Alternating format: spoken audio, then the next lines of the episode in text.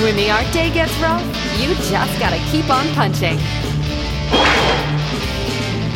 And here's your Thunder Punch Daily with Jerzy Drozd. Scourge, but not the Scourge that you might be thinking of.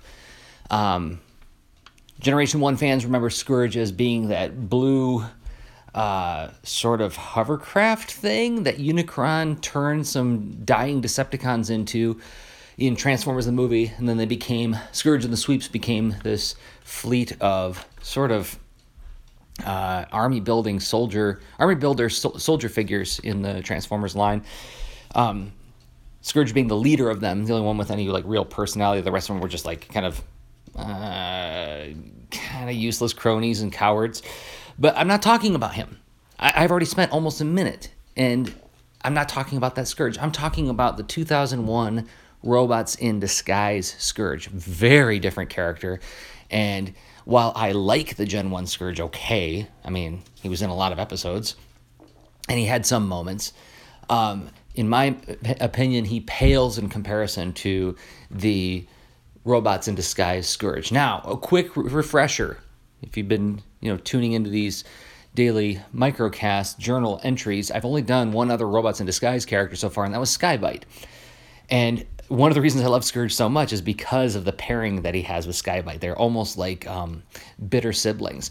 But just to re- refresh our memories, Robots in Disguise was a 2001 series based on a Japanese cartoon called Car Robots, which was imported to the United States by Saban and uh, broadcast on Fox Kids on Saturday mornings. And it is a comparatively silly show. It is much more aimed at younger kids. It has sort of the pacing and the the humor of similar series like Pokemon or Digimon. Has it and, similarly, it has the same kind of heart that you can find in those shows as well. Um, but if you're looking for you know, um, dark brooding contemplations of uh, Transformers continuity and um, the deep ruminations on the Civil War between Autobot and Decepticon and the implications that that has on the universe at large. Not gonna find that here. It's a very silly, light-hearted show, and although Scourge is a um, immensely, I would say immensely, he's a threatening character. He's a bad, bad guy. Um, a quick memory that I could share about the, the, the, my relationship with the character in the early days is uh, to to summarize or to um, paint a picture of it. 2001 and 1996 97 were like two periods in my life where I was actually I would call myself a toy collector. Like I, I, I have a lot of different kinds of toys in my collection, but but I don't I don't consider myself somebody who like you know takes it so seriously that I have what anybody would call a proper collection that's worth anything. It's more like, you know, little things that make me happy. And as a matter of fact, like the, the smaller and the weirder the things these days, usually the, the more happy they make me. Uh, I recently bought, you know, three incomplete clawfuls from a toy store just because I thought, well, it'd be fun just to have like a, a, a wall of clawfuls someday, all in various states of disrepair, right? Um, just because the, the idea delights me, not because I'm like, I want to be like the ultimate clawful collector. Um, so, but, but 96, 97, and 2001 were two periods where it's like I was going to the toy section at stores often to look for the new. In the 90s, it was Beast Wars figures. In 2001, it was Transformers Robots in Disguise figures. Uh, I was really over the moon for that show. And I remember going to Toys R Us with my wife. Uh, and we are just, we, I, I, I was heading toward where I knew the Transformers were and I passed an end cap where I saw three scourges in the box stacked up on the end cap. And I did not know that that figure was out yet. I did not know that they were releasing Scourge in stores. And I involuntarily screamed in the store. You know, it was like it was like a Henry Higgins sort of like ah kind of thing. and you know, it's like I I I, I am um I pay my bills on time. Uh, I'm never really like in, in super financial trouble, but I don't have like a lot of extra money to throw around on toys, even when I was in my collecting periods. But like without any hesitation, I just suddenly found myself with a scourge under each arm. like it's like I don't know how that happened. I, I, I heard myself scream and then suddenly I had two scourges, uh, one for me and one for a friend. Um, yeah, yeah, it was like that. That's how that's how into that series and this character I was. Um, why though? Why? Because actually, stepping back even a few more years before that, in I want to say 93, 94, or 95, this is just before Beast Wars, there was a series called Transformers Generation 2, which they took a bunch of old toys from the original series and repainted them, recolored them a bit, gave them some new electronics. Um, so like they re-released the original Optimus Prime, but like there was this little like device you could snap onto his trailer that had like three buttons you could play different sounds where he'd say I am Optimus Prime and it wasn't Peter Cullen's voice. And then like all their weapons fired missiles now. Um, and I want to say it was like a few years into that, they released a character called Laser Rod Optimus Prime. I guess it was a series of Transformers called the Laser Rods, which had some kind of light up features, if I remember right. Um, doesn't matter. What's important is that Laser Rod Optimus, you can do an image search for him. He's utterly silly. He, he was actually a cool looking toy, but like he was an oil tanker. They changed Optimus from a you know just semi tractor trailer to uh, a semi truck dragging um, an oil tanker behind him, and emblazoned on the oil tanker was a painting of Optimus Prime firing his gun, and it said Optimus Prime along the side of the oil tank. Right, so much, so much then for robots in disguise. now he's like he's really leaning into his identity as you know uh, hard hitting leader of the Autobots. But the, the toy was pretty cool. He came with this big sword that when you put it in his hand, you press the button on his back, the sword would light up. You put he had like a, a, a double barrel laser cannon that you put in his hand, and you press the button on his back, and the, ends of the laser cannon light up. Um, he was really posable, which was unusual for Transformers up to that point. Um, so he was a neat toy, and I actually had him. But like you know, at the same time, I was like, this this this trailer is silly, and like the the paint job on him is kind of silly. But oh well, it's a, it's a neat looking Optimus. Well, Scourge was a repainting of that figure, and the way they worked it into the show is really fascinating. Robots in Disguise is just a, fascinating toy line in general because it's it's made of a handful of brand new figures like X-Brawn, Prowl, and um, Sideburn, and like the build team, which is like a heroic group of Autobot uh, construction vehicles who combine into a a big guy, sort of like Devastator, but totally different molds. But then they mixed in some old toys, like so Ruination. It shows up, and he is basically a repainted version of the Combaticons in Bruticus. So that's like from Gen One, and then you get Gen Two, Laser Rod Optimus, who gets repainted as Scourge. So it's it's a really interesting mishmash of materials to make this series. And the way they worked in Scourge is in an episode called The Decepticons. I think it's episode fourteen. Um, Optimus and the Autobots find a wrecked Autobot ship with Autobot protoforms on board in stasis. Now, an idea that was introduced in Beast Wars, if I remember right, is that um, Autobots can be in these sort of like, I don't know, like almost like an ectoplasmic or like a, uh, a blank robot state. Like there's like just like like generic platonic ideals. Say say the word robot and what pops in your mind. It's like that, and it's a gray thing inside of this uh, lozenge lozenge, lozenge style pod, a stasis pod. And when they land on the planet where they're going to do their work, they can they a scanner pops up, they scan for local vehicles and life forms that they are compatible with, and they emerge from the stasis pod in their new form. And they, they give themselves a name. Well, Megatron beats the Autobots to the ship and steals the protoforms and then injects them with Decepti- or Predacon programming and has them scan local vehicles to find alt modes. But because, remember, Predacons are Transformers who turn into animals, Slapper, Gasskunk, and Darkscream, Dark Scream turn into a frog, um, a skunk, and a flying squirrel, respectively. Sky-Byte turns into a shark. Megatron turns into a two headed dragon. Okay. Uh, but these guys all turn into vehicles. So he, he takes five of the protoforms and they scan like a Jeep, a space shuttle, uh, you know, a uh, military uh, sort of truck thing and a tank, and then these basically the Combaticons, helicopter, and they become the first Decepticons. So Predacons come before Decepticons in the series. And the final one, he's got one protoform left. And meanwhile, this human is trying to escape from the battle. They're on like a military base where Megatron's scanning all these things. And she jumps into an oil tanker to drive away. And as she's driving away, um, some of the like you know fire between the uh, Predacons and Autobots hits around her, and the truck starts to tip over.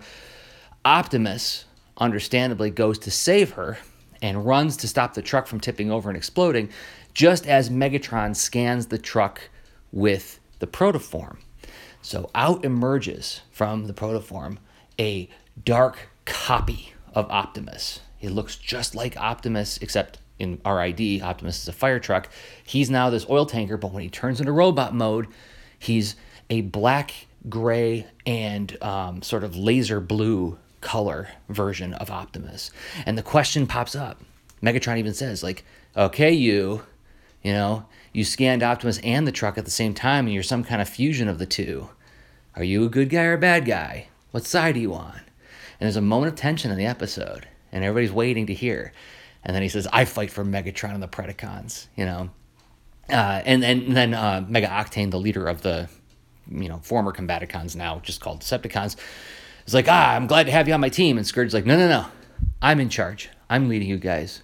And Mega Octane says, like, what? What are you talking about? So he he is uh, he's a dark leader of Optimus, but he's different from Optimus in that one, he's cruel. Two, he loves fighting. He loves it. He's like he's, he's like a, a Klingon from the old Star Trek series, right? Uh, glory is only to be found in battle and conquering one's foes. And then the other distinguishing factor is he's actually subservient to Megatron, right? Like so, one would think that like maybe a Dark Optimus would be extra ambitious and be a force to be, be contended with with by the leader of the bad guys, but no, Scourge pledges loyalty and becomes the new second in command, co-equal with Sky-Byte, right? Uh, and now we get to what really makes the character tick for me. So now you have, as of episode 14 moving forward, um, two lieutenants under Megatron, both of them wanting to please Megatron. Sky-Byte, though, is sensitive poet artist who, you know, wants to inject his genius into every plan to really show Megatron how awesome he is. And all Scourge cares about is destroying his enemies. He doesn't care about flourish or style or any elegance or poetry to what he does. It's just like conquer your enemies, decimate them, flatten them. That's what you do. So he can't stand Sky-Byte because he thinks Sky-Byte is a, uh, you know, a bit of a dandy and a fop. Sky-Byte can't stand Scourge because he's, he's a brute. He's an idiot. He's um, he's a crude crude person, and beneath his dignity, right? Um, but they both want to please Megatron and they both want to come out on top. So you get this wonderful sibling rivalry between the two of them. Finally, the series hints at some point that Scourge is deep down, he actually is conflicted. And Optimus has a hypothesis that because Megatron scanned Optimus and the truck, that Optimus's spark, the Transformers equivalent of soul, I guess, uh, got scanned as well, that some of his spark is informing Scourge's spark. Like they share some kind of like Cybertronian version of DNA between the two of them. And therefore, Optimus won't give up on him. He's like, I got to turn that guy around. I'm going to make him into a good guy. And the other Autobot's like, he can't. He's a Decepticon. Megatron's programming is pretty, you know, pretty nasty. You're not to be able to undo that.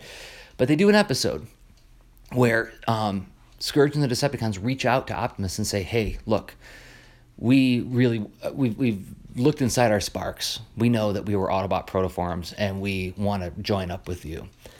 And Optimus is like, all right, well, let's talk about it. Well, the other Autobot's like, no way, this isn't going to happen. These guys are, are bad news and no, make no mistake. So, you know, let's, uh, let's call the whole thing off. But then Sideburn comes up with the idea of like putting them to a test. Let's test them to see, you know, what their real motives are.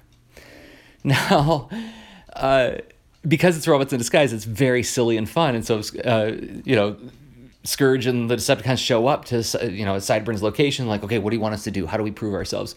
And Sideburn's like, clean the park, and he hands them brooms. they're like, what? We're warriors. We don't do this. And they're like, no, of course. Okay, we'll do it. We'll do it. And they clean up the park. And then like there's a, a, scene where Scourge is directing traffic. Like he he, he like uh, he and the Decepticons shoot at a guy who runs a red light, and then Scourge like gets down the window and waves his sword. He's like, "You must obey the traffic laws. You could get hurt." You know. Um, and then in the, in the end of the episode, Optimus feels like, and, and Sideburn too, like I think they're on the up and up. They've done all these things. They they're helping people. They're cleaning the world. They're they're they're not, you know, lashing out in anger and destroying anything. I think they might be not lying to us. And Optimus is finally feeling justified, right? Well, Sky-Byte has been spying on them the whole time. He's like, I can't believe it. Scourge is a traitor after all. This confirms everything that that Sky-Byte really wants, right? He wants this guy to be burned. Uh, so in the end of the episode as Optimus is about to take Scourge to their headquarters. He's about to take Scourge to their headquarters. Um, their secret headquarters, right? The Decepticons don't know where to find the Autobots. So like this is a big get for for Scourge and the Decepticons. Sky-Byte attacks. He's like, "You traitor! How dare you!" Right? And Scourge is like, "Oh, this is the, my, this is a perfect opportunity. I get to take care of Sky-Byte once and for all, and I finally win Optimus's trust you know, from uh, all the way down because I'm going to take out one of Optimus's enemies. And during the battle, Scourge almost kills a human. And Optimus says, you know, like uh, uh, Scourge, Optimus stops Scourge in time so that Scourge doesn't kill the human. And uh, Scourge is like, why did you stop me? I almost had him. And Optimus is like, at the price of a human life? And Scourge says, what difference does a human life make when it comes to crushing one's enemies? And Optimus does this great line. This is Neil Kaplan playing Optimus Prime, who says, What did you say? And now he knows they've been lying the whole time. And when at this point, Optimus, like, so this goes back to my uh, microcast on Optimus Prime and how I prefer Rodimus to Optimus. Well, let me just put it this way I don't prefer Rodimus to Optimus. I Rodimus is more exciting to me than Optimus. Let me put it that way and partially because, as I said before, Optimus traditionally is fully formed. He's fully developed. There's no more real, they don't explore a whole lot of growth with the character. Although you could make the argument, and you know, uh, Shadowwing Tronics on YouTube recently gave a counterpoint to that, saying, yeah, he's an aspirational character, so you know there isn't a lot of growth to that. But, uh, or the, rather, the growth happens in different ways. Anyway, you can go check out Shadowwing's uh, YouTube counterpoint to my discussion on Optimus. But my point that I'm building here is that this particular scene, we get to see Optimus lose his cool. He is so angry. He's why is he angry? Because he trusted these people and his trust has been betrayed. He trusted these people and endangered lives because he trusted these people. And he's disappointed. He's so disappointed that these people that he believed in are not what he believed in. And so we get to see him get fiery, hot, angry. Like like literally fire. He's on fire. it's it's robots in disguise, so it's it's silly and weird. But he like he's on fire with um as Prowl puts it, penultimate power. And all the other Autobots like, I guess we can stand back. We don't got to do anything now. And you know, Optimus, you know, sends the Decepticons packing it would have been fun to see a little bit more action in the scene, but they only had like a minute left in the episode. But it was still emotionally a, a really cool, supercharged moment where you could see, you know, the fully formed guy finally lose his stuff because, yeah, these bad guys really played his weakness against him very effectively. Um, so, and, and that, that tension kind of goes back and forth throughout the rest of the series. It doesn't really, um, Scourge never fully comes around to spoilers. Uh, but it's not like they l- leave that one hanging too much. Um, but but yeah, he's he's a he's a perfect mix in my mind of just enough kind of light humor about and, and, and just enough menace and danger and and uh, nastiness all wound together into this guy who is a dark reflection of Optimus Prime. And I know there's been other iterations of this in the form of Nemesis Prime and other series, but uh, I, this one is my favorite. Scourge is my favorite. Um, so, yeah, and I'll link to the episode, uh, the Decepticons, in the show notes, as well as Shadowwing's retort to my Optimus and uh, Rodimus entries. So, this has been another entry in the Art Sound Off Challenge, artsoundoff.com, Art Sound Off hashtag on all social media, where me and my buddy Rob Stenzinger challenge ourselves to check in every day in the month of November with an audio essay. We challenge everybody else to do the same thing or or not. Do one a month, do one a couple weeks. Uh, every couple weeks rather don't even share it if you don't want to the whole idea is just to practice the, this this uh, process or this skill of thinking aloud and journaling about your art as for me the spin i'm putting on it is i'm thinking about 30 different transformers over the month of november and thinking about how unpacking what i love about them as a means to figure out how this particular franchise has informed my art and inspired my art and this is part of the 4 Million Years Later podcast, which is 4millionyearslater.com, all spelled out. And every day in November, I'm, I'm updating it with a little journal on a particular transformer. And then in December, me and my buddy Hoover are taking the feed and turning it into a weekly podcast where we're just watching an episode of Transformers Generation 1 a week and then talk about it for a little bit, review it, chew on it. The same way I'm doing with these character studies, but we're going to do it for the whole episode. So if you haven't yet, please subscribe to 4millionyearslater.com. You can find it in all your favorite podcatchers. Okay, I got to go. Uh, I'll be back tomorrow with another Thunder Punch Daily. And until then, remember everybody. In today's adventure, Stanlin was trapped in an old dark building. He had to face many dangers, from demons to monsters. Now, in your world, there are no demons or monsters, but there's still danger in old dark places. Empty buildings or caves may seem exciting, but you could get badly hurt or trapped in places like that. So stay out of them, even if one of your friends dares you to go in. Taking a risk like that isn't brave, it's just dumb.